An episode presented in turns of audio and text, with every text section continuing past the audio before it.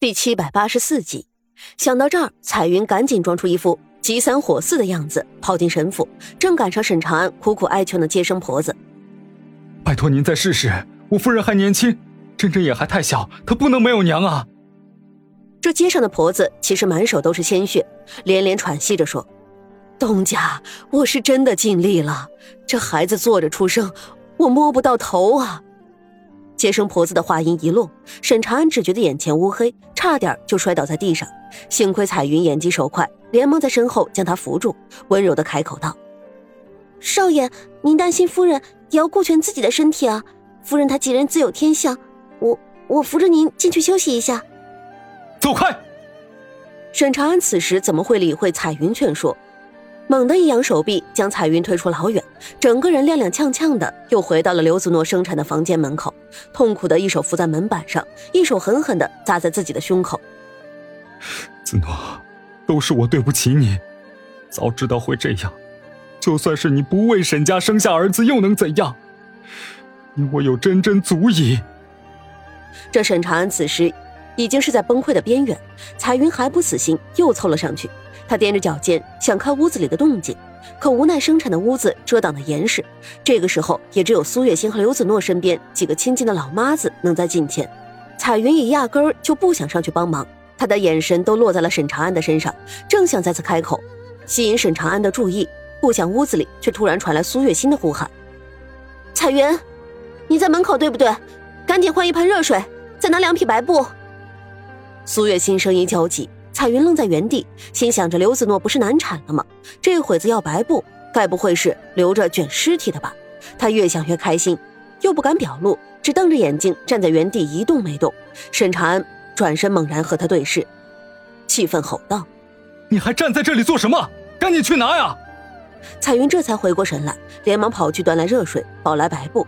沈长安焦急的想进去看看，可府上有规矩，这女人生产，男人就算再着急，也只能在门外等着。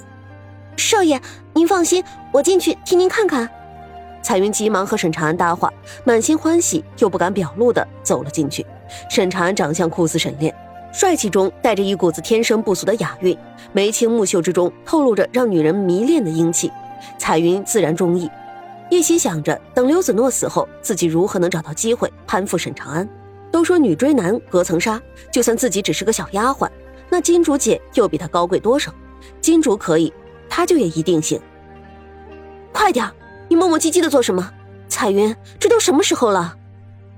苏月心看着平日里一向做事利落的彩云，这个时候倒是慢了下来，急忙走上去，替她端过手里的温水盆。放在刘子诺的身边，他迅速的用烫烫的热水洗了手。此时，四个老妈子扯着一个红色的棉被盖在刘子诺的身上，大家都急得满头大汗。而刘子诺经过这一天的生产，早就已经没了一点力气，躺在床上，眼瞅着，嘴里就只有一点点呼出来的气息。少夫人，她没事吧？彩云赶紧也过来帮忙，看着刘子诺脸色苍白到全无血色，暗自欣喜。这女人生产就犹如鬼门关走一遭。当真是九死一生啊！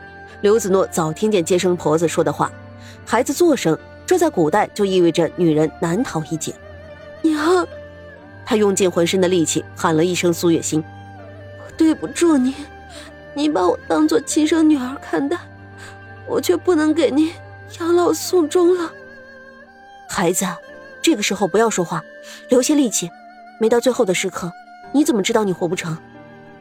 苏月心淡定的赶紧将白布全部用温水浸透，让老妈子迅速的盖在刘子诺冰凉的小腹上。刘子诺多少好受一些，他喘息一口气，眼珠子猛地瞪圆，看着屋顶。我只恨自己无用，不能陪着珍珍长大，这肚子里的孩子也没能看看这个世界。长安还年轻，娘，你一定要好好的，再给他娶一个媳妇儿，不要让他因为我。难过太久。刘子诺的话正说在了彩云的心坎上，可苏月心却丝毫不乱。她是学医的，而且是顶尖的医学博士。难产这种事情，如果换在现代，一个剖宫产直接搞定。可眼下医疗条件极其简单，剖宫产显然会要了刘子诺的性命。时间来不及思考，他也做了决定。看着已经没有力气的刘子诺，苏月心知道，此时若是依靠他自己去用力去生产，必定没有希望。下意识的将手伸进了方才盖在刘子诺身上的白色棉布底下。苏月心看着儿媳妇的眼睛，低声道：“你忍耐一下，孩子。”刘子诺不知道苏月心要做什么，可是凭着这些年二人犹如亲生母女般的默契，他明白，就算是拼上全力，娘也一定会护他周全。下意识的点了点头。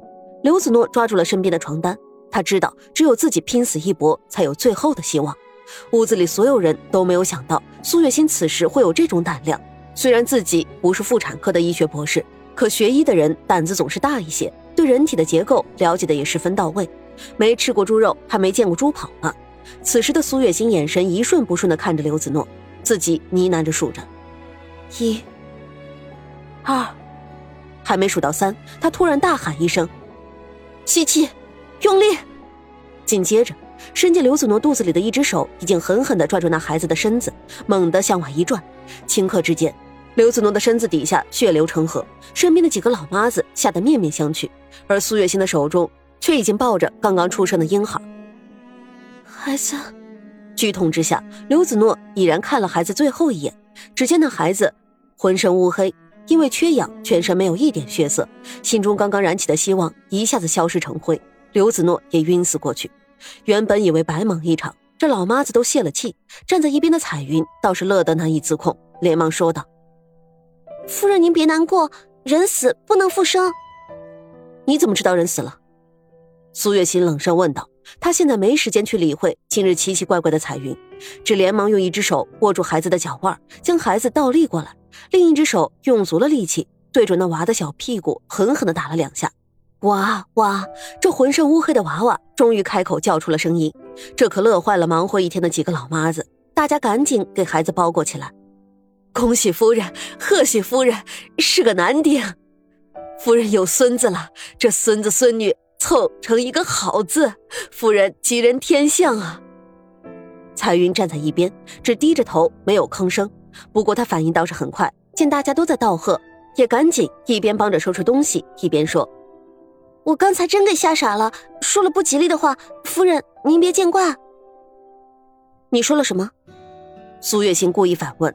彩云一听，赶紧笑道：“我也忘记了，这一时之间忙得乱七八糟。反正我是好心，也就是了。夫人，这这少夫人也真是可惜啊！哎呀。”迫不及待的开始抹眼泪，彩云装的那叫一个悲惨。苏月心今日算是看清楚这丫头的心思，只淡淡的说了一句：“你现在哭，未免太早了。”